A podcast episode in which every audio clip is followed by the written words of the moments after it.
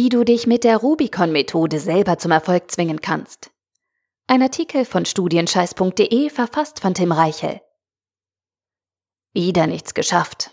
Eigentlich wolltest du heute noch die Folien der letzten Vorlesung durchgehen, zwei Übungsaufgaben wiederholen und dir endlich ein Konzept für deine nächste Studienarbeit überlegen.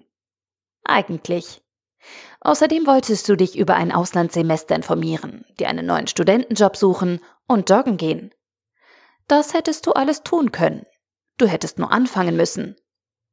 Ich kenne dieses Problem. Ich habe es täglich. Wir nehmen uns Dinge vor, die wir unbedingt tun möchten und machen dann doch nichts. Und warum? Weil wir nicht anfangen. Es könnte alles so leicht sein, würden wir uns nur überwinden, der Prokrastination den Mittelfinger zeigen und einfach loslegen können. Aber du kannst das. Heute zeige ich dir einen Trick, mit dem du dich selber zum Erfolg zwingen kannst. Ich stelle dir in diesem Artikel die Rubicon-Methode vor und zeige dir, wie du deine Inkonsequenz mit einem kleinen Griff in die psychologische Trickkiste überwinden kannst. Wir sitzen am Schreibtisch, haben eine volle To-Do-Liste und trotzdem fallen uns immer noch andere Dinge ein, die gerade viel wichtiger sind als das Kapitel im Buch, die Hausarbeit oder die Literaturrecherche. Statt sich um die wichtigen Dinge zu kümmern, räumen wir die Wohnung auf, schauen eine Serie oder andere Dinge im Internet und checken Facebook. Sehr produktiv. Wir lenken uns also mit unwichtigen Dingen ab. Wir prokrastinieren. Weil mir dieses Verhalten bei mir selber tierisch auf die Nerven geht, habe ich schon vor einiger Zeit etwas recherchiert und bin auf den Blog Hirnschrittmacher von Siegbert Scheuermacher gestoßen. Ein Konzept fand ich dort besonders schön erklärt die Rubicon-Methode. Die Rubicon-Methode basiert auf der Metapher den Rubicon überschreiten und hat ihren Ursprung vor mehr als 2000 Jahren. Vielleicht kennst du die Redewendung auch noch in Zusammenhang mit dem ehemaligen Bundespräsidenten Christian Wulff, als dieser den Bildchef zusammengefaltet hat und anschließend zurücktreten musste. Aber egal. Jedenfalls ist die Rubicon-Methode nach Julius Caesar benannt, der 49 vor Christus den kleinen italienischen Grenzfluss Rubicon mit seinen Soldaten überschritt und damit einen Bürgerkrieg auslöste. Seitdem hat den Rubicon überschreiten die Bedeutung, eine folgenschwere und weitreichende Entscheidung zu treffen. Ein Schritt also, den man nicht mehr zurücknehmen kann. Und genau diese Methodik kannst du auch auf deine Produktivität und dein Studium anwenden. Und zwar so. Mithilfe der Rubicon-Methode kannst du dein ständiges Aufschieben wichtiger Aufgaben austricksen und mit einer klitzekleinen Handlung dafür sorgen, dass du endlich anfängst. Du überschreitest also den Rubicon und kannst dann nicht mehr zurück. Du musst weitermachen. Diese Methode führt dich also schnurstracks aus deiner Komfortzone. Du setzt dir im Prinzip selbst die Pistole auf die Brust und sorgst dafür, dass dein innerer Schweinehund nicht wieder die Oberhand gewinnen kann. Und so gehst du dabei vor. Schritt 1. Identifiziere dein Problem. Was läuft schief? Was möchtest du ändern? Schritt 2. Setze dir ein Ziel. Was möchtest du erreichen? Schritt 3. Werde dir über deinen Antrieb bewusst. Warum möchtest du das?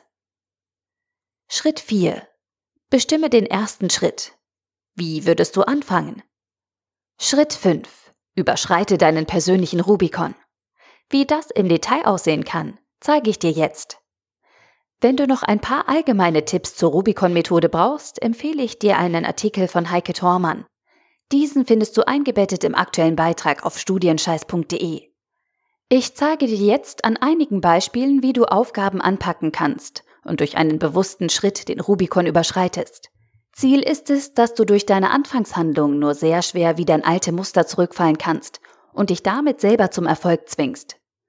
Beispiel 1. Du möchtest endlich mit deiner Studienarbeit fertig werden.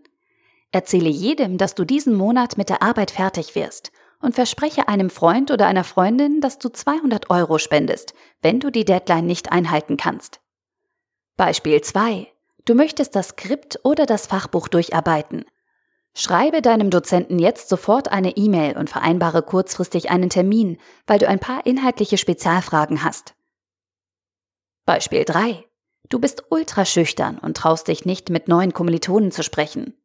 Melde dich sofort online zu einem Tanzkurs an und bezahle direkt die volle Gebühr. Beispiel 4. Du hast Angst vor vielen Menschen zu sprechen und zu präsentieren. Frage deinen Dozenten nach der Vorlesung, ob du im nächsten Termin ein Referat halten darfst. Schlage ein konkretes Thema vor. Beispiel 5. Du bist mit deinem Studentenjob unzufrieden und möchtest gerne einen anderen haben. Schreib deinem Chef jetzt direkt eine E-Mail und kündige dann deinen Job.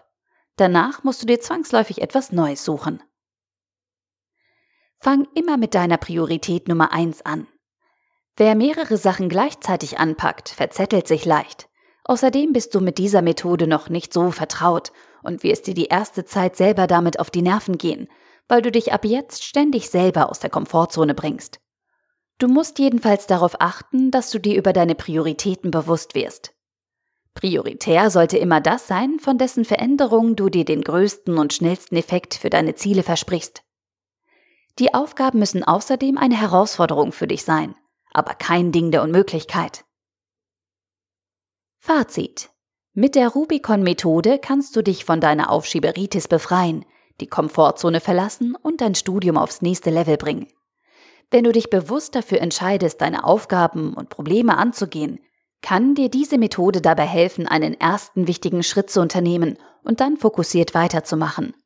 Umkehren ist dann nämlich nicht mehr drin. Am Anfang wird es vielleicht ungewohnt für dich sein, wenn du dich auf diese Weise motivierst und zum Teil auch selbst unter Druck setzt.